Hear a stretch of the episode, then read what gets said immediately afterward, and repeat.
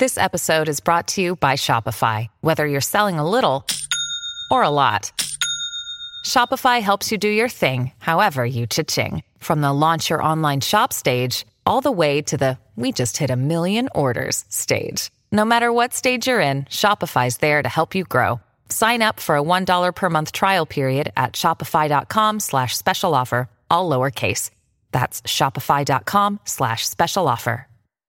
Hello, it is Ryan, and we could all use an extra bright spot in our day, couldn't we? Just to make up for things like sitting in traffic, doing the dishes, counting your steps, you know, all the mundane stuff. That is why I'm such a big fan of Chumba Casino. Chumba Casino has all your favorite social casino style games that you can play for free anytime, anywhere with daily bonuses. That should brighten your day a little. Actually, a lot. So sign up now at chumbacasino.com. That's chumbacasino.com. No purchase necessary. Group. Void were prohibited by law. See terms and conditions. 18 plus. Hello, it is Ryan, and I was on a flight the other day playing one of my favorite social spin slot games on chumbacasino.com. I looked over the person sitting next to me, and you know what they were doing? They were also playing Chumba Casino. Coincidence? I think not. Everybody's loving having fun with it. Chumba Casino is home to hundreds of casino style games that you can play for free anytime, anywhere, even at 30,000 feet. So sign up now at chumbacasino.com to claim your free welcome bonus. That's chumbacasino.com and live the Chumba life. No purchase necessary. VGW Group. Void were prohibited by law. See terms and conditions. 18 plus. It's time for today's Lucky Land horoscope with Victoria Cash. Life's gotten mundane, so shake up the daily routine and be adventurous with a trip to Lucky Land. You know what they say your chance to win starts with a spin. So go to luckylandslots.com to play over 100 social casino style games for free for your chance to redeem some serious prizes. Get lucky today at luckylandslots.com. Available to players in the U.S., excluding Washington and Michigan. No purchase necessary. VGW Group. Void where prohibited by law. 18 plus. Terms and conditions apply.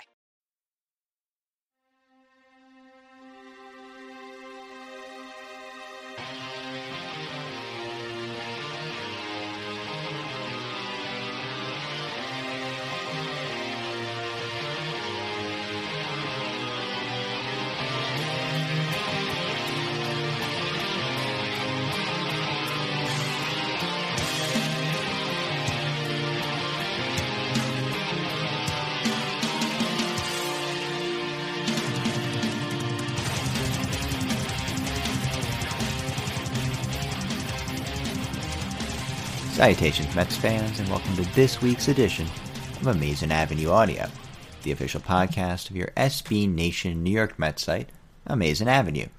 I'm your host, Jeffrey Paternostro, and with me this week is Aaron Yorke. Aaron, in the New York Daily News, John Harper had a big piece this morning about Bartolo Colon workout machine. He goes so far as to hit the LA Fitness after the day's workout on the field in St. Lucie. Of course, we all saw the videos from Jesse Sanchez this offseason of him working out at Estadio Bartolo Colon. But if you could have a Met, past or present, as your workout buddy, who would you pick? Oh, I didn't know it was past or present. I thought it was just present. So I think it's always implied it can be anyone sort of related to the Mets community at large. yeah, I might need to think about this more. I was gonna say Lucas Duda for the present team, just because he doesn't. I don't see him as much of a grunter, so Hmm. it wouldn't be as intimi- as intimidating as if you're going to work out with someone like who would do that? d'Arnaud, Thor, with his costume. That would be pretty intimidating. I'm. I can barely lift the bar, so I would probably just do cardio with someone. See, I thought because I already sort of caged the obvious answer of Bartolo in the question. That Well, would- that would be too obvious. I right, mean, but then you go with you go with. Duda, who's always sort of the other answer to these opening questions. Because I did limit it to Mets, I can't go with my in joke of Carlos Tocci. If you followed my work over the years, you know that it's a running gag that Carlos Tocci and I, who's a Carlos Tocci's a Phillies prospect who was in Lakewood for like three years, finally got to Clearwater this past summer. But it's been a running joke that we could share jeans. We're like we the same waist size. So you don't have to worry about him like embarrassing me with his lifting prowess. But I mean, he probably still would. But I'm gonna go with uh, my main man Wilmer Flores. we know he has a routine that works because he's worked himself into much better shape in recent years. So he knows what he's doing. That's a good point. I wasn't even thinking about the effectiveness of the workout. You were thinking about who you could Just- have like uh, I was thinking about trying power bars as- with afterwards. Sorry. Yeah, who you're gonna have like power bars and orange Julius with afterwards? I don't know what people. I don't know what Yeah, people drink. or- I don't. I don't work out. If you've met Or me, you'll know be- this. Or who would be the less awkward with? Yeah. I mean, all these dudes are professional athletes, so they, I'm not worried about them like spotting me or anything. I think they can probably handle that responsibility. Yeah. May not be the last we hear of Wilmer Flores in this episode because it is our middle infield preview. It's episode 174. We'll be covering the up the middle men for the Mets. And we will start at shortstop. And even though the Mets are taking three of them north, probably, we haven't played this in a while, and we're about to go over half a million plays, listens, downloads, whatever. So you deserve a special treat. Adeiny Hechavarria is probably not available. Yes, it's season three of Shortstop Avenue Audio. America's favorite shortstop should really be playing third. So, Sandy, can we have a word about Shortstop Avenue Audio? The end of last season was tragic, and we need our own Esky magic. But I'll settle for something quite drastic if it ends Shortstop Avenue Audio. And we start with new Mets shortstop Asdrubal Cabrera.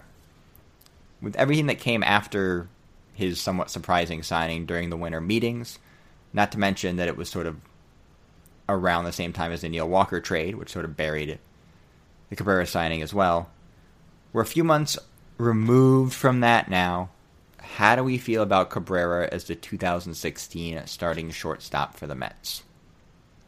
I was surprised that he was penciled in as the everyday guy because he's sort of been a part time player. He's been more than a part time player the past two years, but the way Flores hit for power last year was really impressive. And Cabrera, not been much of an offensive threat since his all star level days in Cleveland. That was pretty long time ago now, about 2012 he had he was worth about three wins so but after that he fell off the cliff but then he bounced back a little bit but now he's not a good fielder so i don't know. I didn't think he would be penciled in as the guy but it looks like they're going that way and now that i'm looking at the numbers he put up last year he was pretty decent. He had a Where's his OPS? 315 plus 430. So that's a good OPS.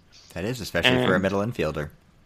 Yeah, and Fangraphs didn't rate his defense as being terrible. So if he could do that, he'll probably be a, a little better than Wilmer Flores. Although Flores still a young player, he could make the jump if he can get his on base percentage up uh, to around the 300 level. He could do even better than those numbers. I'm talking about Wilmer now, but yeah, I think this is just a smart signing. He's still only 30 years old. It's a two-year deal, and he's bounced back since he kind of hit rock bottom in 2013 with Cleveland, and he was about replacement level with a 299 on base percentage and slugging 402. And then in 2014, he was traded to Washington, and he hit 241, 307, 387.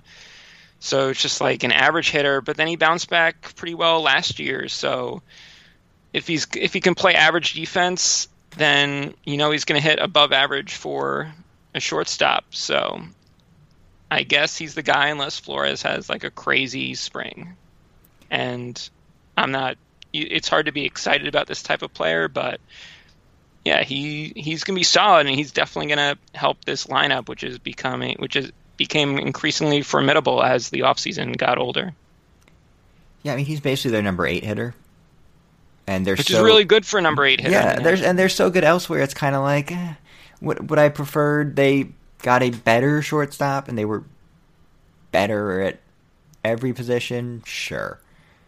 When I went through the projected lineup, that was the only below average hitter overall. I did that a few weeks ago after they signed Cespedes.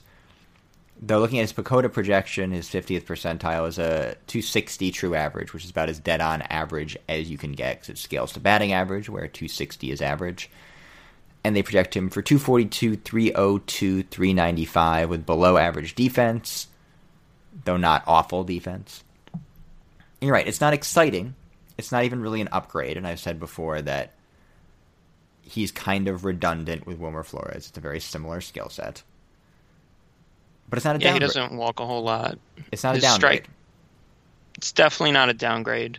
And yeah, there's a lot of uncertainty with Flores and Tejada, and it's just good to have another guy there because none of these options are super rock solid.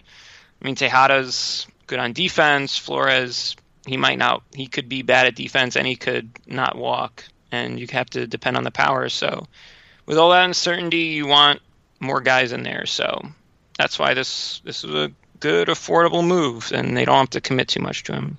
And I think my knee jerk reaction to Cabrera was that the money they spent would keep them from adding, say, Yoenis Cespedes or a bullpen arm like Antonio Bastardo.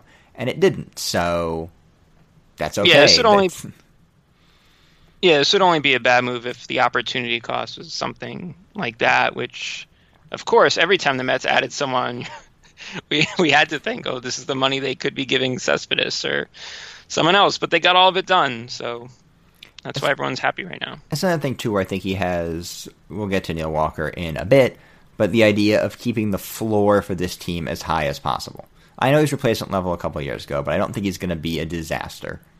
Um, and do you want to pay $8 million a year for a 1 to 2 win player? Well, we can get into sort of dollars per war and surplus value and whether it's linear and where they are on the win curve right now, things like that. But it's another quality major league player in the middle infield. It gives them depth. It gives them options if Wright needs a day or if Wright misses a month. And I don't think it's. I don't see Cabrera playing third, although I believe he has some experience there. I think they'd slide Flores over there, but you still have Cabrera to play short and Walker to play second, and it keeps you from using Eric Campbell. Well, maybe we'll get to that too, uh, based on some of the stuff Terry said. And I know my rule is don't listen to what Terry Collins says in February. It is still February. We're recording this on Leap Day, or March for that matter. We can just roll the whole spring into this uh, maxim I hope it doesn't go that long. until he actually does these things in Major League games. I don't know if that's going to happen. It sounds like maybe it won't. We alluded to him already. We'll move now to my main man, Wilmer Flores, or future playoff hero Wilmer Flores, if you prefer. In the second half of 2015, he hit 280, 311, 429. Granted, he was facing more lefties, whom he mashes.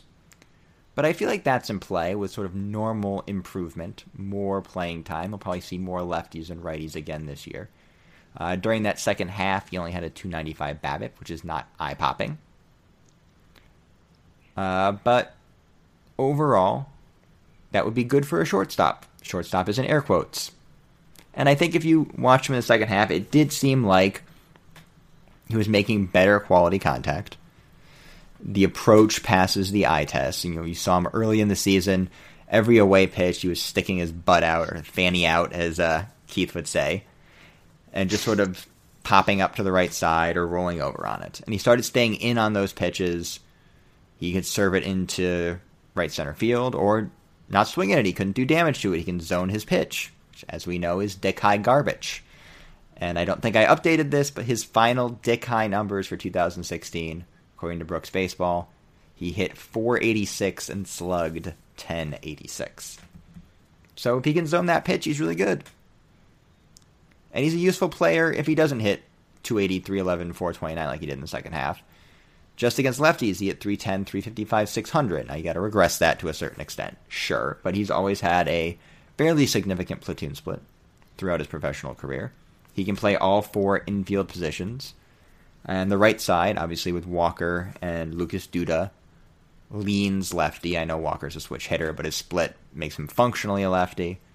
He's also better against lefties than Asdrubal Cabrera, who doesn't have a split per se, but he's still not as good against lefties as Flores.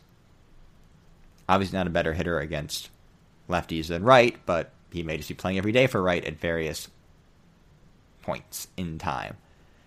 And his 50th percentile PECOTA projection is slightly better than Cabrera's. It's 256, 288, 414. So, with all that background out of the way, Aaron, do you think there's still upside here? Yeah, I was about to say that. He could be just entering his prime. He's 24 years and six months old right It now. is crazy so- that he hasn't turned 25 yet. He's been around forever. Yeah, especially in the Mets system. But you said his projected, his PECOTA on base percentage is only 288. yeah, well, he doesn't walk. We I know he doesn't walk, but you expect him to walk more as he gets older.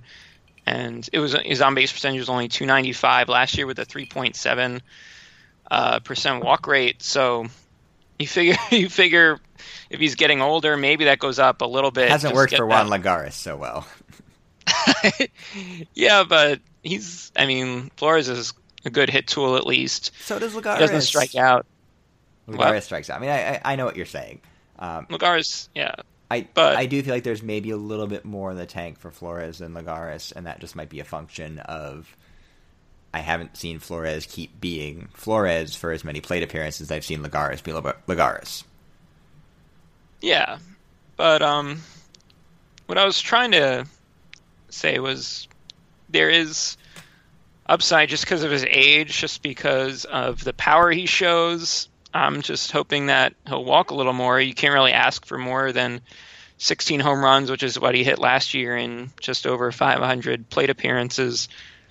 So you're hoping for same amount of strikeouts, maybe a couple more walks, and if he can keep turning around those garbage pitches, and then he could have another solid season at the plate, and then you just if he improves on defense, he might be a better option than Cabrera.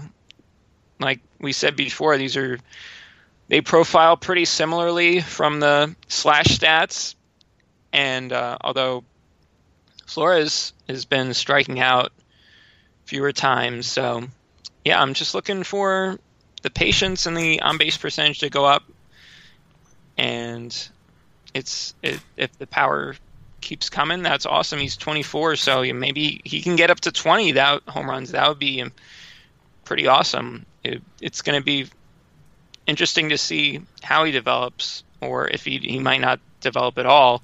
There's just he's just still a really young player, but yeah, I think the good scenario for him would be he takes over the shortstop job because he's playing better it's a little better offense, a little more patience at the plate, and he's playing better defense, and hopefully takes over that job.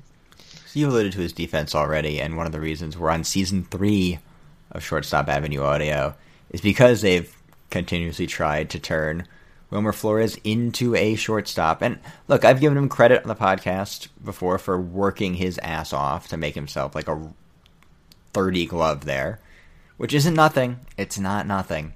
It's not ideal, but it's not nothing. So, how do you use him in 2016 defensively in an ideal situation? It sounds like they want to use him as a super sub. We know they expect right off the bat just to, to miss about 30 games, so he can play third base. There's the platoon possibility with Duda, who hit lefties pretty well at the beginning of last year, and then I think he tailed off. So, first base and Neil Walker's a switch hitter. I forgot which side is his. He's a much better left-handed hitter than right-handed hitter. Right, so he's better against righties. Oh, so you could maybe platoon him a little bit at second base if he's, you know, if everyone's healthy, God willing, and if you need to get him at bats, you could, yeah, switch him in a few times at second base. So we think that there's going to be places to play him just with the health history of this team. Yeah, ideally, I guess everyone's healthy Asdrubal Cabrera's keeps this bounce back trend that he has going on, and then you don't have to use Flores much at all. You have to find ways to use him, but more realistically, there's the the ways to use Wilmer Flores or his purpose on this team is going to present itself after we get through the first month or so of baseball. Still projected as of right now to be a middle infielder on the 2016 Mets is Ruben Tejada. There's been scuttlebutt that his job is not entirely secure. We'll get into Ruben Tejada in a moment, but I'll start with this question, Aaron. Is Eric Campbell really making this team over Ruben Tejada? Probably not, but I'm a big soup guy. I, he was so unlucky last year. Ah. I know I don't want him in the outfield Ah. or I mean, we're gonna cover him next week, I think, for with corner infield with Steve Sypa, which is next week because we kind of have at his walk and strikeout rate. He's a lifetime BABIP. 231, 317, 328 hitter. The 317 is better than the guys we mm-hmm. talked about already. Mm-hmm. But his walk percentage, he only had 206 plate appearances last year. I know His it's all, all sample size. 13. You can walk 13% of the time. He struck out fewer than Kenny, less than 20%. 97 ISO. Kenny, I don't know. I know. Yeah, ex- I know really exit bad, velocity. But so is the BABIP. I know exit velocity, which doesn't matter because all he does is beat balls into the ground. But uh, it's uh. I didn't realize how bad the ISO was for two years in a row. and he's kind of only a first 100 for two years was pretty hard. I don't know why we're discussing him in this section, other than he might take to Tejada's roster spot. But he's really kind of only a first I baseman. love his strikeout. His strikeout and walk rates have always been really good, and that's why I like mm. him. But yeah, he's. I mean, the BABIP doesn't get. He's. He shouldn't make it over Tejada because Tejada's more useful. He's their best defensive shortstop. That's the bottom line. Eric Campbell's not the best anything, and He doesn't even hit lefties better than Tejada does. He doesn't have much of a split. At least he hasn't in the majors. And again, it's 206 plate appearances. And I know he did in the minors, but yeah. But it comes down to Tejada. He's the best defensive shortstop, so he gets the roster which spot. isn't saying a ton. but yes, But Uh, yeah, well- I, I mean, I think. Uh, I mean, over. A, I think he's better by a decent margin than those than Flores and Cabrera, right? yeah. I mean, I I comped Luis Carpio to him in my baseball prospectus Mets top ten list. I actually stole that from an Amazing Avenue commenter. I forget who, but it made sense to me. Um, and people weren't that enthusiastic about that comp, and I get it. I get it. Here's his true average for the last five years, basically his five fullish seasons in the majors. Remember, 260 is average because it scales to batting average. 274, 262, 203, which was his disastrous uh, 2013 season, 260, and then 277. Now it seems like it's basically been an average to slightly above hitter the last, or four out of the last five seasons. Remember, the on base percentage gets underweighted by things like OPS plus. I know he doesn't have a huge slugging percentage, but the on base percentage buoys his overall offensive profile. I mean, look, I don't feel great about turning into Ruben Tejada's number one defender, but I guess with Patrick Flood across the uh, pond, somebody has to do it. I don't know why it's me. Take the torch. But let's, Actually, I'm looking. Yeah, let's take the name out of it and all the other associations Mets fans have with Ruben Tejada. For his career, he's at 255, 330, 323.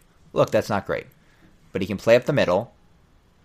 I know the metrics hate him at shortstop now, but he didn't look all that different to me last year than he has in years past. He's below average, but playable. That guy's not a starter, but that's a useful bench piece. You know, even before I tell you he has a 363 on base percentage in his career against lefties, you can use that guy. yeah. He's the best defensive shortstop. He's their best shortstop at on base percentage. So, He's only He's 26 too. so and he's still young. He's still entering his. He could be entering his He's going to play for another five years probably, and I wouldn't be sh- shocked if he's still playing at 36. Yeah, if his defense stays up, and yeah, and his, Even if his it's up- like a AAA shuttle guy for somebody. yeah, If he's Omar He has- Quintanilla and he's playing on some bad, I don't know. Omar Quintanilla always had that intriguing little pop, No, though. He, he just like didn't. no. Tejada's had no pop for the Sure. forever. And I think that's one of the differences between him and Carpio as well that I've talked about. I think Carpio will have more power, which isn't saying much because Tejada's basically 20 power, but I think Carpio will have significantly more power, which does make the profile more exciting. But As he is, Todd has been a league average, slightly above hitter for most of his career. Which is surprising considering how terrible is he has no power. So yeah, he's just it's all about him battling, although how much of the walks do you think is just him batting low in the lineup? I mean, that's certainly part of it. But those things happened. It still happened. It's value. If you Yeah, want to look at it in I'm a, in a vacuum, That side of it, I just wonder about that because it's it's, It's- like fifteen you don't see He's gonna hit eighth, and he's not Yeah. giving up at bats there. he's not. They're not going to stop hitting him. eight, That's true. He's not giving up at And- bats. Like if you put Lagares eight, he'd probably just expand because that's his approach. With the hot on that eight hole, yeah, he'll give him. He'll take what's given to him, and that's fine. Turn over the lineup. There's value in that. Yeah, I just always wondered about that because it was weird to see his walk percentage so high for a guy who hits for even less power than Campbell does. So Some guys make it work, and he's always had a good approach not throughout his to do. professional career, even in the minors, and no power throughout his professional career, even in the minors.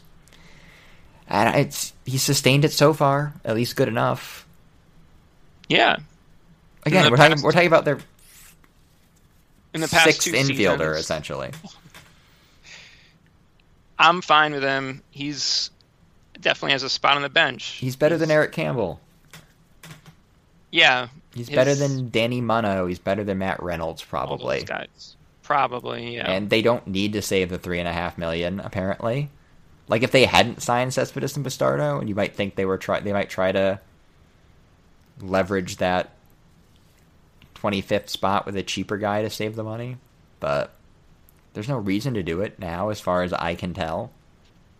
You know, I'm no more or less privy to the Mets' finances than I have been at any point in this podcast, so I can only just go by the evidence that is presented to me publicly. And it seems silly on a 130-ish million dollar payroll, 140 million, whatever it's going to be this year, to save three and a half million to play Eric Campbell 150 plate appearances. And I need his defense. It'd feel weird to go into the season with with Flores backing up Cabrera and having no defensive shortstop.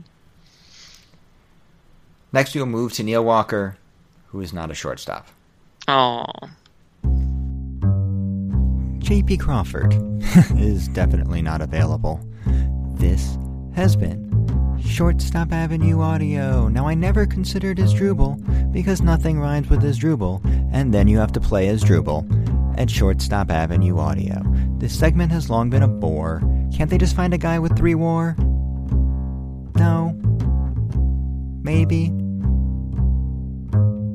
Well, I really can't take any more of Shortstop Avenue Audio. He is a pretty good player, though. It's not sexy, which could be the theme of this podcast. I mean, the, the after the colon will probably just be 2016 Mets middle infield preview, but it could also be not that sexy. He's average hit, average power. Not a great defender, but at second base, average hit, average power. He takes some walks. That's a average, slightly above player. I think there's sort of a curse if you're an average to slightly above player, especially for many seasons. It just you, your flaws get highlighted more than your skills. I think Daniel Murphy was a good example of that, though I don't think he's quite as good a player as Walker is. Yeah, it's close. Walker doesn't hit for as much average. Like you said, he knows how to take a walk a little better than Murphy does. And I mean, the the on base power. and slugging come out close enough ish. Like he's projected, we'll go back to his 50th percentile PECOTA projection. Just ignore the batting average. On base percentage 316, slugging 406. That's Murphy ish. I also think it's a little bit low, but it's Murphy ish. yeah, it's lower than what he's done. He's only 30 years old, and it's that's lower than what he's done the past two seasons. His 2014 was a really big year. He hit 23 home runs uh, with a 342 on base percentage. Probably not going to do that again, but in all the years surrounding that, he was about two and a half wins. So it's a it's a really seems like a really safe play, even if he drops the power a little bit, he's still going to hit more than 10. And he's and everyone's going to call him a professional hitter and and he's probably a little better at defense than Murphy. So this is and this and he's he gets over around not necessarily over 550 plate appearances, 130 games played. He's probably going to hit those benchmarks. So it's a really safe move. This guy's stats have been pretty consistent. Uh, you're hoping for 2014 when he hit all those home runs, but you'll settle for settle for 15 home runs and just roll them out there every day. So, I mean, I've said this before. Essentially, in what's a win now season, they're going for floor. They're essentially replacing Daniel Murphy's production on a one year deal they could not get Daniel Murphy for. And he's a little bit better around the margins, so there's a chance he's better than Murph would have been this year. Yeah, I think part little, of the reason the PECOTA projects a little low. I wonder how heavily it's regressing uh, batting average and power with him moving to Citi Field. So it could be like a stadium thing, park factor thing, and I think park factors for Citi Field are still a little wonky because of all the various fence moves. Yeah, but and I was thinking that too when you gave the projection and it was, seemed low. But PNC P- Park isn't a picnic for hitters either. No, it's I think it's neutral as to a slight pitcher's park, which I think is probably a good description of Citi at this point. It would be career lows for his batting average on base percentage, and I know the aging curve for second baseman can be tough, but again, he's only thirty. And even if he hits that, you know, 248, 316, 406, that's still pretty decent, and you're not on the hook for a a multi-year deal when you have Herrera waiting in the wings.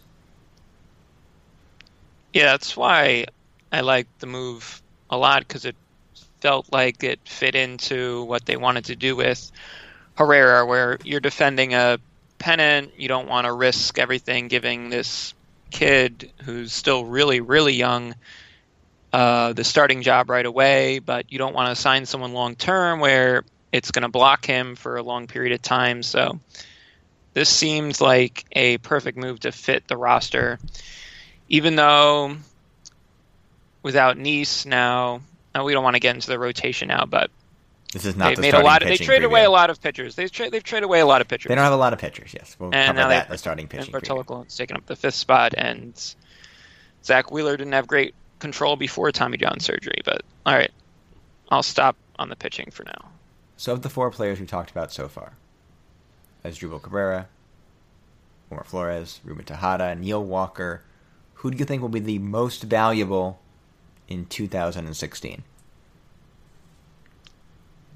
The most valuable will be Neil Walker because he plays offense and defense. yeah, yeah, sure, that works. I mean, I think that he's the safe bet. He's balanced. He's the most balanced player. He's the most safest as far as playing time goes. It's just safe. It just makes him valuable to have him out there every day. And I feel like shortstop could be a bit of a rev- revolving door. So it goes to Neil Walker for now. We will also talk briefly about a couple of the players on the farm who may factor into the Mets 2016 middle infield. We'll start with Dilson Herrera. What is the Dilson Herrera plan for 2016?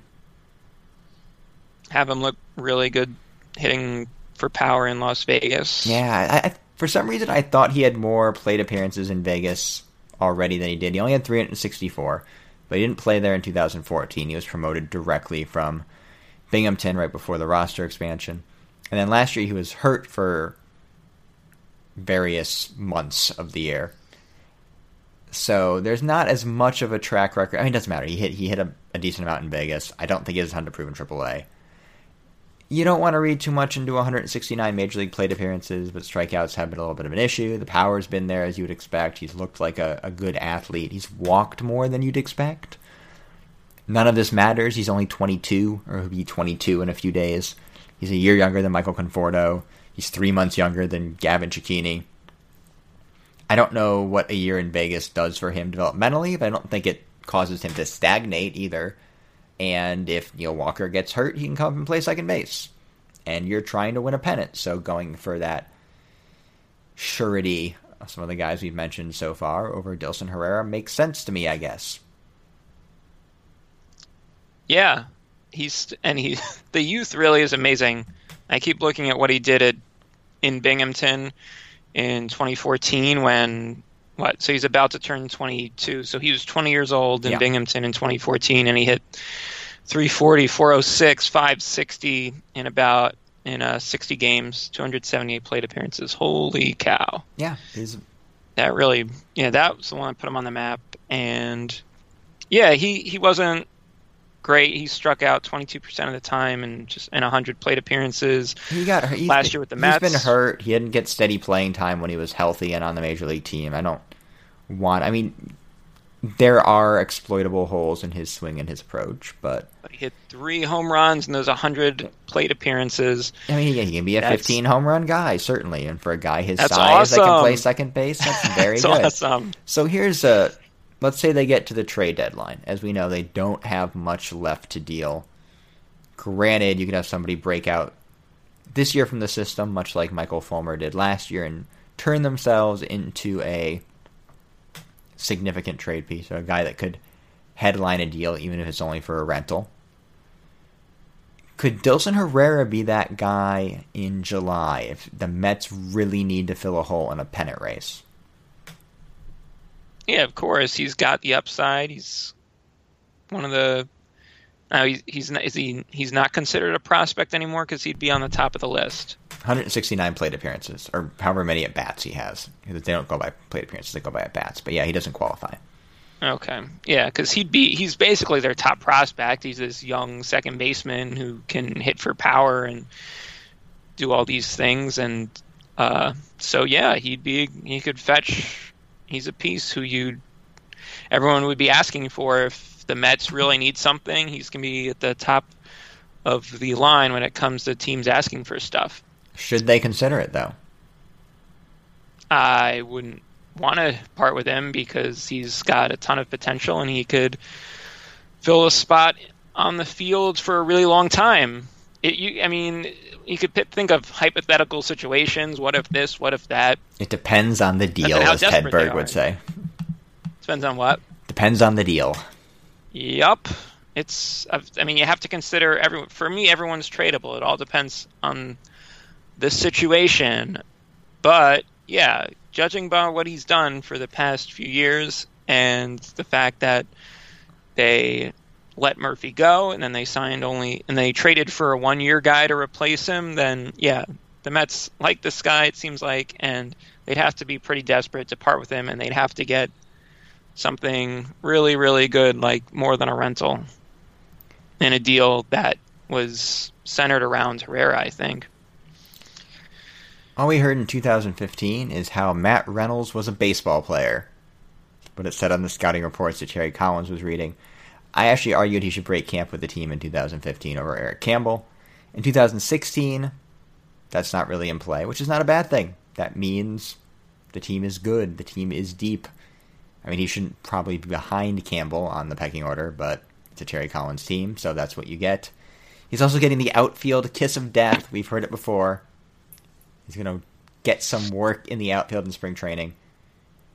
We've heard this with Justin Turner, Josh Satin, Eric Campbell, probably Brad Emaus, though I don't remember. I guess it worked out for Campbell. I mean, worked out for Campbell, maybe not for the rest of us. Matt Reynolds, does he spend more or fewer days on the 2016 Mets roster than he did on the 2015 Mets roster? Since you have all those playoff days. Oh, because the playoff days. yeah, yeah, they count. It was like two weeks. Oh, probably fewer. You hope for fewer because it means someone's gonna get hurt, and even then, he might be like the second guy they want to call up. He wasn't very good at all in Las Vegas last year after 2014 when He was like hurt. I think he had a back issue of some something. sort. Well, be we'll see how he does this year. Then he's going to be 25, and he only slugged 402 last year, and he didn't walk a whole lot either. So we'll see. It, yeah, it was really interesting when they called him up. He could have had his first ever major league appearance in the postseason, which forgot if that had been done before. I was reading mean, it was done it. by our, by Raul Mondesi Jr.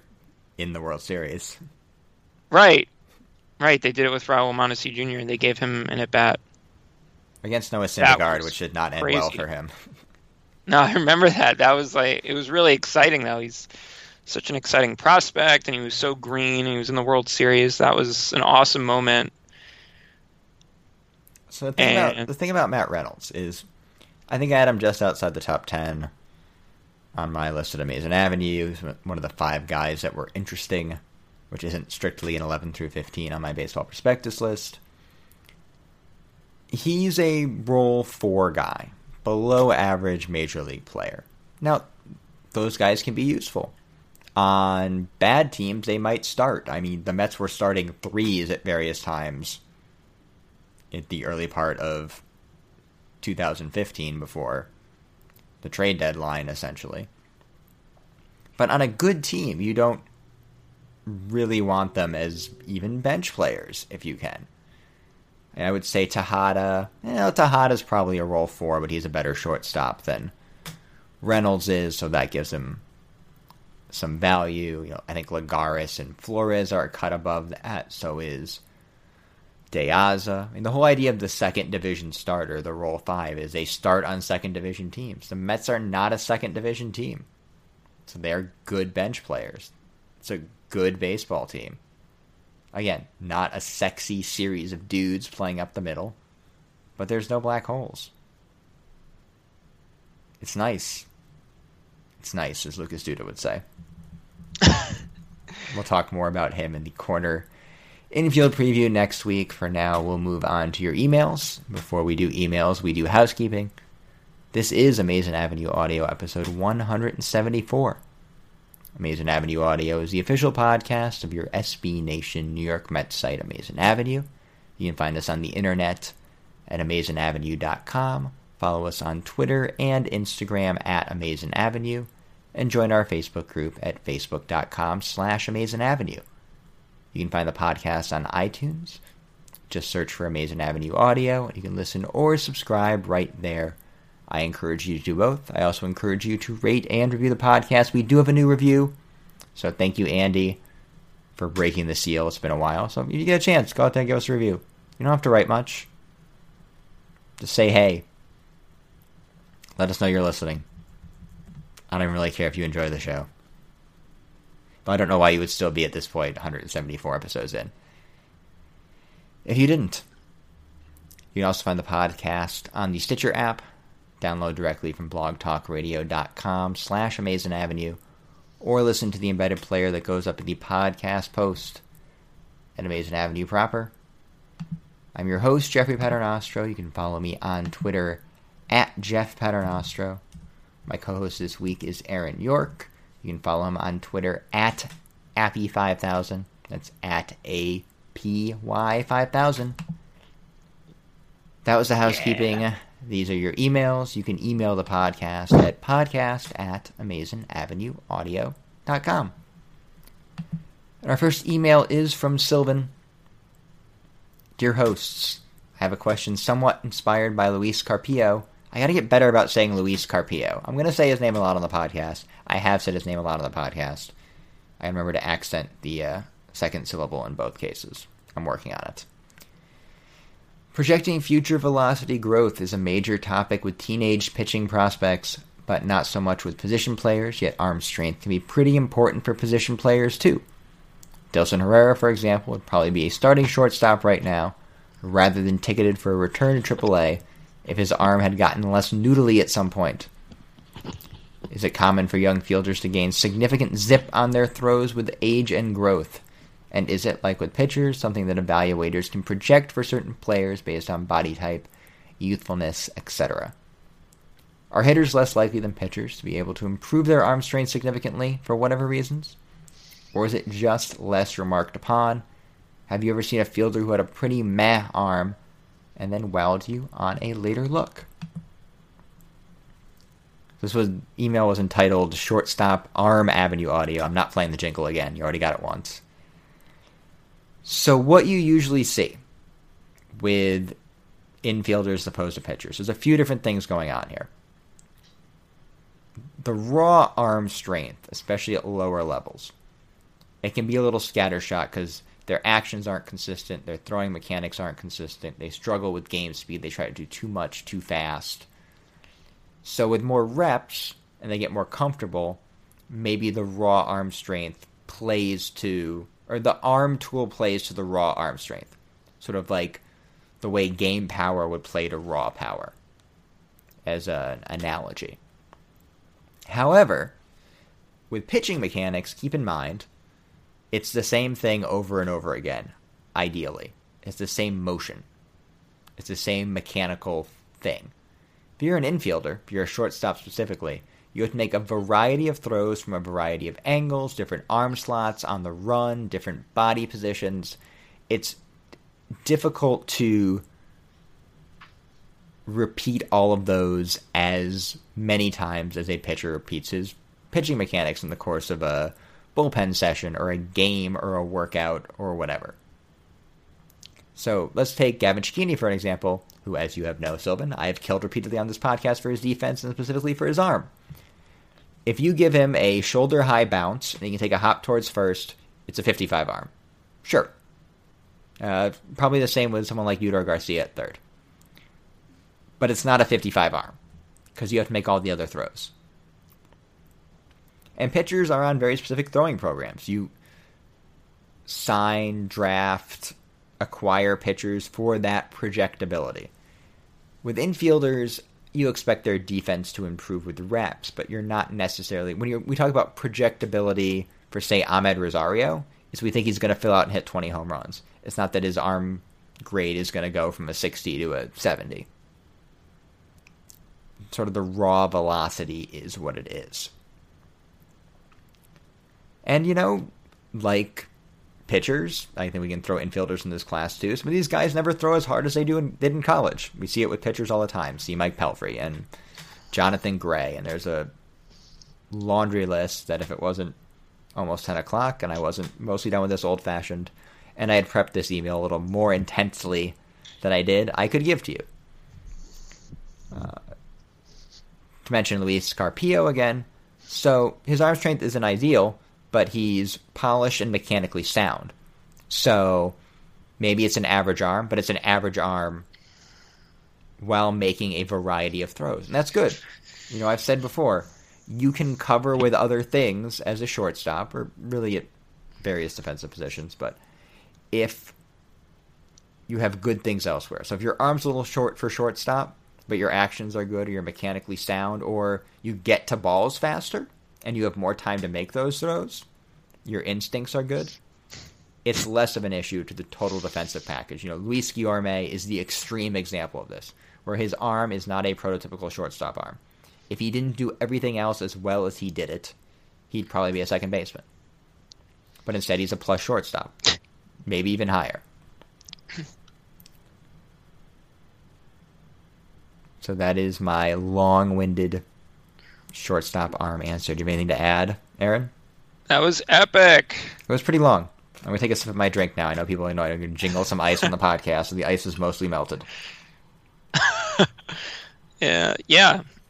Uh, no, I knew I wasn't going to have anything for that one. That was a really good scout question. I mean, some guys do. Um, you can get stronger and throw harder, but again, it's the arm grade is not strictly you know how fast you would throw off a mound essentially. It's not fastball velocity. There's some other things that go into it. Now again fastballs can play down too for mechanical reasons for, for the same uh, the same way an arm grade would play down for a shortstop but it happens but it's not as common as it is with pitchers because you acquire pitchers because it's you acquire pitchers because you think you can fix something. It's harder to fix shortstop arms because you have to fix a variety of things. A lot of those projectable pitchers don't project either. Dirty little secret. Our next email is from one of our many Michaels. Hi, Jeff and co host hosts. I have just read Moneyball. It was interesting to read it more than 10 years after it was published. Some of its ideas are mainstream now, However, it did raise a few questions for me. The main market inefficiency that was exploited by the A's, the traditional stats did not correlate well with run production, and hence wins. In the years since, have we developed an absolute knowledge of what stats approaches, stats slash approaches to the game give you the best chance of generating the most runs, or is that still an open question? Thank you, Michael in Houston. P.S. I've been a podcast listener for the last couple of years. Thank you for putting out good content, even if the Mets don't always do the same. Um, Moneyball. So the running joke among the Saber set, sort of towards Moneyball critics that didn't actually read the book, is that you know Moneyball is all about walks, or Moneyball is all about on base percentage, or if you're you know Ken Tremendous writing on Fire Joe Morgan, I think the running gag there that was written by uh, Moneyball is written by Billy Beane, who's actually a robot. Yup. I mean, it's about market inefficiencies, which is much less interesting, or much less of a hook, I suppose. You know, Yeah. yeah. there's a scene from the movie where Jonah Hill's like, you know, you can't buy players, you got to buy runs, essentially. We've heard the the sort of the, I mean, we're not selling jeans here is basically a baseball meme at this point. So that's what you're looking for. You're looking for things that, for whatever reason, other teams don't value as highly as they should. And it was 10 years ago. Every team has an analytics department now. That kind of, I think, broad market inefficiency that was present then certainly isn't present now in any. I shouldn't say that. It's less easily accessible to a smart general manager or a smart front office. So, like the other thing about Moneyball at the time was that college players were undervalued in the draft. Now you might be seeing the opposite. You know, it's young high school picks, according to Randy Gis- Jazayerli's recent research. You know, what is it today? Is it hit tool? Is it right-handed power? You know, a couple of years ago it was defense. So the Rays have a lot of success with that, and the Mariners try to replicate it. But that kind of stuff is more volatile than walk rate, just because of opportunities. You often hear the next money ball will be health. You know, keeping your players healthy. Is it development? Um, I don't have a good answer here. There's probably still inefficiencies out there, but it's not you're paying more for them than you were 10 years ago, essentially. Everybody's gotten smarter. You know, everybody, you want to talk about stats that correlate better with runs, with uh, runs and therefore wins? Yeah, you can look at things like true average, weighted on base average. Know, there's plenty of. We measure offense really fucking well now. And I think we've gotten better at meas- measuring pitching too. Defense, we're still not all the way there, but how much of an impact does that have on the game versus offense? We don't even know that yet because we don't measure defense well. Yeah, if someone found a way to measure defense better than what we're able to do right now, and maybe they already have. It's just not available to the public. But if they were able to find the next Kevin Kiermaier at for cheap, or just grab him off someone's roster, that could be a way to exploit something where not everyone has a ton of information yet. The ironic twist on all of this is that the Royals for the past two years have been seen as this anti Moneyball champion because instead of walking and doing three true outcome stuff, they make their runs by hitting for contact and by stealing bases, which is what the Moneyball A's are famous for not doing. But what if those contact guys who didn't hit for a lot of power were undervalued by the market? Although in this case, a lot of their guys were drafted, so it doesn't totally fall into play with. You're still identifying these players, and a lot of them weren't high draft picks. I mean, Moustakas and Hosmer worked. That's where they were drafting, but they got Lorenzo, they got Lorenzo. Cain in trade. Yeah, he was in the Zack Greinke deal, and was considered to be, I think, the second or third piece. Yeah. So what I was saying is these guys are maybe not considered as good in this era as they were used to be because everyone's out for these three true outcomes guys, or at least guys who do two of the the two outcomes that are good. We want walks and we want home runs. Uh, and that might be a result of Moneyball, and as And that was basically the Mets' strategy, especially in the second half of the season, and it got them to the World Series.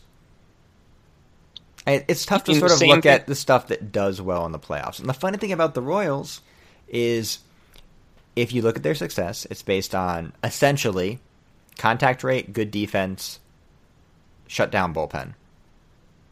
Bullpen strikeout rate specifically, I guess to to continue the, the theme. But what that basically was was Nate Silver's secret sauce at Baseball Prospectus. Many, many years ago he came up with that sort of why what teams do well in the playoffs. And you still have to get to the playoffs, obviously.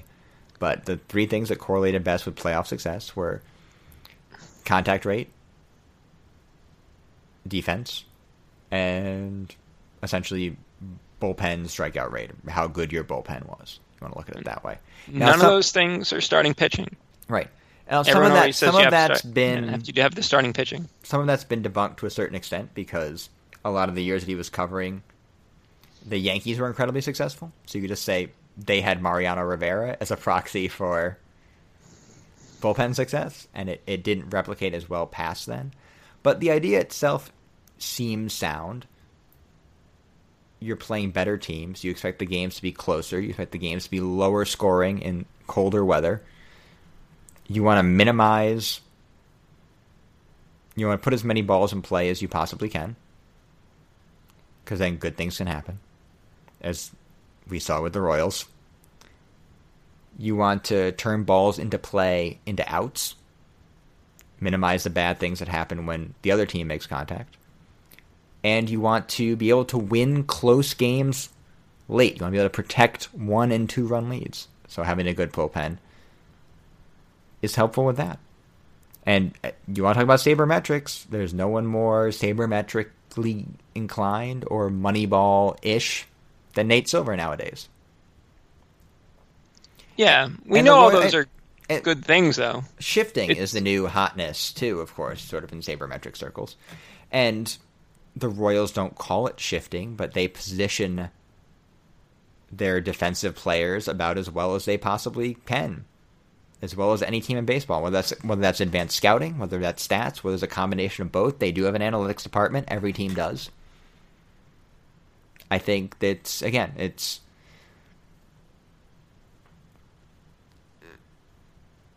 advanced stats, moneyball arguments. Colin Wire said this to me on Twitter many years ago, and it's always stuck with me. Really, all they are are death of the media arguments in drag. Because it's really not about baseball. Baseball teams all do this to varying extents and in varying ways, but they all do this now. The war is over. You're just yelling at Bill Plaschke on Twitter. And all those things, the Nate Silver's three things to win in the postseason are all good things. We know we want to catch the ball and hit with contact and protect leads. The question is if they're really more valuable than the other parts of winning baseball games, like getting on base and starting pitching and all that other good stuff. So that's the part that's really interesting for me. And sometimes it's not about if it's more important although on base percentage has been more positively correlated to winning than on base or than a batting average over the years. But the real question is, what do you have to pay for it? And then the Royals didn't have to give up as much for their contact players as some other teams did for their big mashers. And like you said, they also found guys in the bullpen who were Wade Davis and Awesome and Herrera. And the point is, there are a lot of different ways to win a baseball game, whether that be the way the Royals did it or the way the Mets are going to try to do it with their starting pitching. And I'm going to correct myself because I realized as I was saying Yeah. it didn't sound right. Uh, it is good closer. It is good defense. Uh, pow- uh, normalized K rate for your staff in general, not It's the whole contact rate. It's the whole staff. Yeah. So that's That you, know, you can look at how the Mets are doing it too. Oh, and I remember the one other thing I wanted to add is that this off season, everyone's the adding to the bullpen is like the hot new thing. Everyone's trying to copy the Royals. I know the Red Sox so- added Carson Smith, Craig Kimbrel, so now a lot of people think that bullpen is the new in vogue. And the price is going up for those guys. I mean, not for Chapman because of the other things around him, but the Red Sox Oh yeah, paid, paid a pretty penny for Kimbrel. They sent a starting pitcher, not a great one, but a starting pitcher. in Wade Miley to Seattle for Carson Smith. These guys are going to be in demand at the deadline. Look at what the Mets traded for Addison Reed and Tyler Clippard last year. Yeah, they had to uh, give up a pretty hot prospect just to get Tyler Clippard, and it kind of worked out. Yeah, I don't know. I Uh, it depends on how Meisner is. He's, I mean, a- we know. We've talked a lot about Meisner on the podcast. We don't need to anymore. I'll uh, let it be then. Our Let's, we'll yeah, let's go to the next email. Our next email is from Tom. Hey Jeff, I just started listening to Amazing Avenue Audio recently, and I'm cursing myself for not starting sooner. You, I could say you could go back and listen to all 174 episodes, man. They're all that. Don't do that. Just don't do that.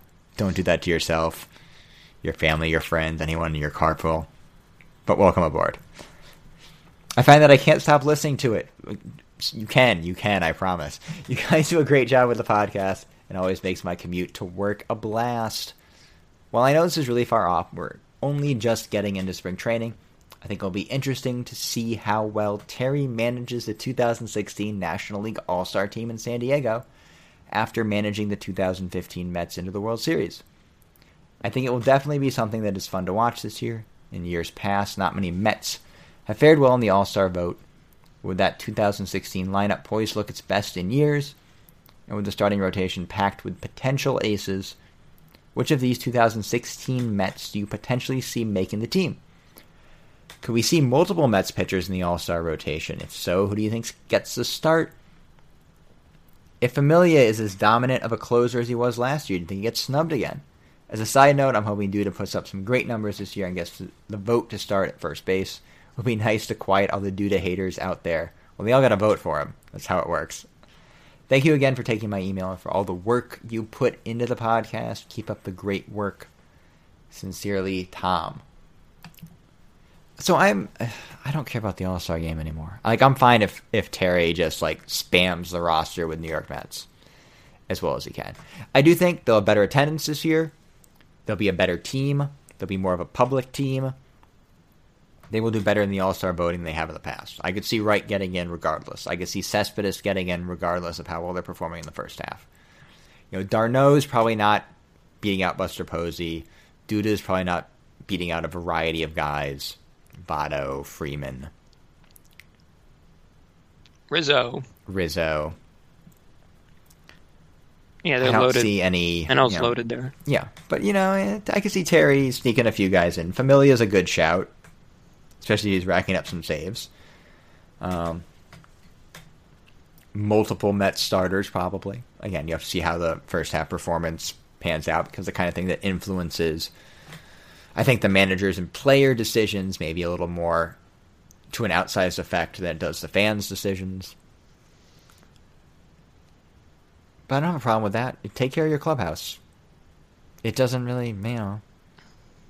I mean, if five of the innings next year are pitched by Matt Harvey, Jacob DeGrom, Noah Syndergaard, Stephen Matz, and Jeurys Familia airing it out, I feel like that gives the National League a pretty good chance to win. So why wouldn't you do that if you're managing to win? We've seen what Syndergaard can do out of the pen. We saw it in the playoffs. He was hitting 100. Why not do that? And it gets you. Yeah, a I'm- it, it's a silly system to put it in the manager's hand because he's always going to go to his guys because he has a clubhouse to manage for every other game of the season that's not the All Star game. So I'm much more sanguine about the whole thing than I was. I, I don't get angry about All Star voting. Yeah, I'm still waiting for a manager to give an FU to the system and just manage completely to win the game. Don't bring in reserve position players. Yeah, no one's. It's, it's, it's, guys. it really is kind of like they can't. I don't know. Well, position players don't matter. But pitchers, like Yeah. maybe he uses one guy. Like if you were really, if your game really depended on it, you Yeah, you do. You do like bounce- it'd be two innings of Kershaw, two innings of I think you Harvey, might go two innings three. of- Like I know you wouldn't go nine. I think- Arrieta, two innings of Greinke, and then somebody to close, and keep like Madison Bumgarner for a lefty-lefty matchup if you need it, or something ridiculous. Yeah, but I think if someone was really looked good, I think you'd keep him out there for three or four. Yeah, I guess or you at least could. a turn through the order, which I guess would be three innings if they were lights out. Like Degrom came out last year, just throwing smoke. You can't take him out of the game right away. You got you got to like wait for someone to make contact off of him first. So, I think that would be interesting. He leaves some rivals pitcher in there, maybe a little too long than they're comfortable with, and there are all sorts of interesting things that can happen. Max, you're going seven tonight. Yeah, if he's if he's what if he's pitching a no hitter? Yeah, he hasn't Like, got up a hit uh, yet. So, um, what what Met would you like to see him sneak onto onto the All Star roster? Like the most Met, the, So it, the it Met you would be- most like. I mean, it could be someone that might justifiably make it, but I mean, we're not going to go with you know Juan Lagares here probably or Kevin Plawecki. I mean, Duda, who Tom mentioned, is someone is like the sneak guy because Sure, he could have like he could have twenty home runs at the break or something. That yeah, might- I'm trying to think of like I wouldn't like the starters could all deserve it. We hope they will. We we hope It's maybe. I mean, maybe he sneaks a fourth guy. Oh, oh it's Bartolo. yeah. Yeah, it's Bartolo. It's always Bartolo. I think he's going to be that good. I, I love Bartolo as much as everyone. I love He's the got to rack up the wins. He was on a good. He was off to a good start last year, and then it kind of fell apart. And I tweeted some things about him starting the All Star Yeah. game, which I don't But I regret mean- at all. I, I wouldn't either. I- But no you're right. regrets. That's the that's the sneak guy. If he's like below four Yeah, if he's like ERA wise, he's like go ten for it. and two with a three fifty ERA, get him in there. Get him on the plane, San Diego, whatever the like mustard or brown uniform he'll be wearing. For, they always do the team colors. You think they're going to do the throwbacks for San Diego? Well, what is it like? It's like gold and blue. oh, otherwise, brought right? back they brought back the mustard, but they have not brought. They're I Yeah. think the brown's going to be alternate this year. Yeah, but like the the Yeah, yeah. Or is so it the NL and the NL and the mustard, AL and the brown? is that what they announced they're doing? They The- haven't, also- but that's what they should oh, do. Yeah, but the logo is still blue and yellow. Yeah. But I remember when they they because of the yellow, I don't I forgot if they're bringing it back for the uniforms this year or next year. But they the brown is still an alternate. But I It'll think just the be yellow everybody's in I camo. I don't mind when the Padres use the camo because they at least have matching hats and matching batting helmets, and they Sure. like make a full theme. But when the Mets like have the camo and they have the blue script and they have the blue batting helmet, it just doesn't look good at They all. give me the racing stripe jersey for Sunday home games, so That's gonna be whatever amazing. they want to do, they can do. Yeah, they wore that in either 2002 or 2003. I just remember. It was uh, 2006. It was the 20th anniversary because I remember I- Lastings Milledge was wearing it like as baggy as possible, and Keith was not happy. Oh yeah, Like, you got to wear those jerseys tight. that's awesome. I know Mo Vaughn wore it at least some point, but yeah, 2006 would be more recent than that. Our last email is from Liam. Dear podcasters, I apologize for my lateness in sending an email. He sent this exactly three hours ago. I was amazed to hear that a Mr. Yoenis Cespedes bought a prize hog at a local county fair. In the spirit of the podcast, I wanted to ask you to name the pig. Also, I was wondering who between Muno and Campbell gets more at bats this year. Have a great night. Liam from Philly. I mean, is it. Do you want to name a pig right before you put it on the uh, spit think over he's the gonna- oven? I don't think he's gonna. I don't think he's gonna eat the pig. This report says he paid seven thousand dollars. You're not gonna eat the seven thousand dollar pig. I mean, I know that it was prominently displayed in his original video package of him like spit roasting a pig, and it almost is too perfect. This thing needs to be a mascot, the way the Brewers have Hank the dog.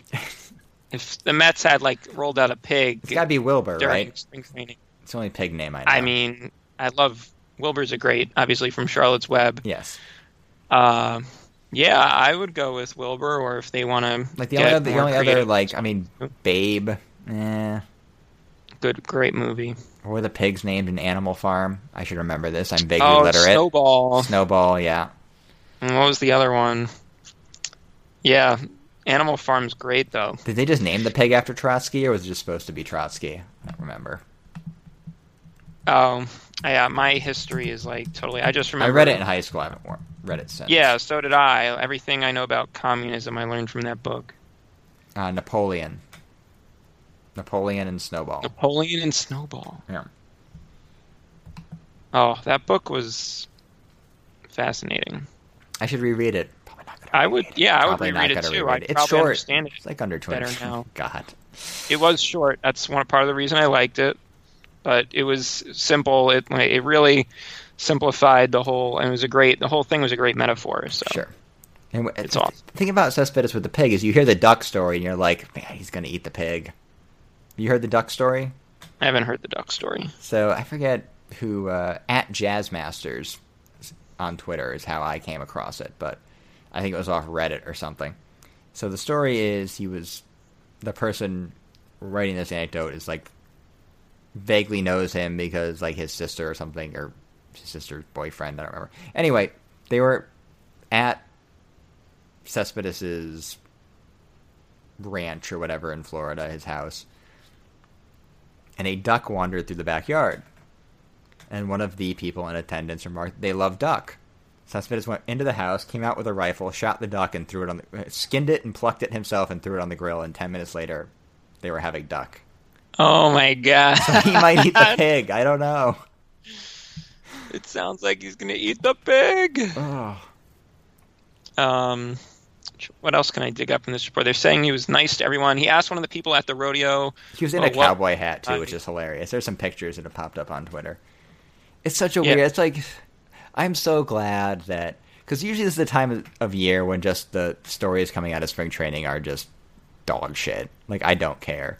You've got like Cespedes driving a Alfa Romeo 8C, which is one of my favorite cars, and then loaning the 8C to Wilmer Flores for all of spring training. and then he's just going to the St. Lucie County Fair every day in a cowboy hat and a flannel shirt. Probably playing golf to- in the morning. he loaned it to one of the staffers so they can like get everyone Well, that was a donuts. or something. Lamborghini, and that's no, you get a waffle iron.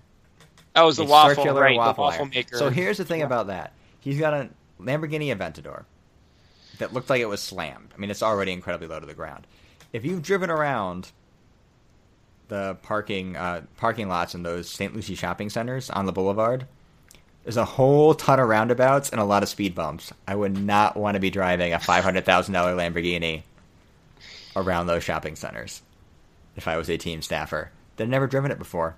I assume it's a stick too. Or actually Yeah. they're they're all paddle shifters now. It's not like a true stick, so you know, driving around there, you're not getting it at a first anyway. So, but it's great. It's Yeah, just- that's a- he's the gift that keeps on giving. I don't care what he hits this year. Sorry, he can drive whatever he wants. he really has been amazing just And for the a hit, so. writers. Cars, the pig. Cars, pig. Like Adam Rubin was promoting his story on Twitter. I talked to the family that sold him the pig. That's what it's February 29th. This is what we get. Well, we'll Adam games in a Rubin chasing down stories at the St. Lucie County Fair. I love the fair. It's so much fun. These spring training games start this week. I'm very ex- upset that the game against the Nationals is not going to be on TV because I'm curious to see how Montero looks, and I'm always curious to see how Gabriel Ynoa looks, and they're both pitching in the uh, Thursday game. It's not on MLB Network, and it's not on the Nats Network. Oh yeah, so MLB. I don't, I don't think MLB Network sends their own guys down there, so they would be taking the MASN feed. Yeah. But yeah, if MASN was covering it, MLB probably would put it on in New York because those are two sexy teams. They are. Those are your Uh, emails. Yes. Yes, they were. Once again, you can email the podcast at podcast at amazingavenueaudio.com. We have an IFK Gothenburg update, and our blue and white angels tumbled out of the Svenska Cupen in the group stage with another disappointing 1 1 draw against the Superettan side, this time against IFK Fredge. Victor Skold scored for the good guys, but this leaves them with two points and facing Halmstads next weekend, who are already through with sixth. It's a bad omen. They've missed a lot of chances in these first two games against lower league sides. They are already in Europa League qualifying, at least due to their second place finish in last year's Allsvenskan, but I don't know what this portends for this year's season. We'll have to see. I'm a little nervous. I don't know where the goals are coming from. I do have some plugs as well. As I mentioned, my Mets list at Baseball Prospectus went up at the end of last week. You can check that out. It is free to read. I also did a chat last Thursday. It's right on the main page. You can read through the archive. I did about 60 questions in three hours. Many Mets questions, many cocktail questions. All the stuff you've come to know and love. And of course, you can continue to hear my interviews as part of our National League previews on Effectively Wild, the Baseball Prospectus podcast at Baseball Prospectus or in iTunes and various other places. And that is about it for episode 174. We got Steve Sypa next week doing the corner infield, as reported first here on Amazing Avenue Audio about, I don't know, 45 minutes ago or so. You have anything else to add, Aaron, before we sign off? Um, I'm good. Let's go hog wild Oh, in Jesus spring training. fucking Yes. Christ. We'll see you next week for another edition of Amazing Avenue. Oink Audio. oink.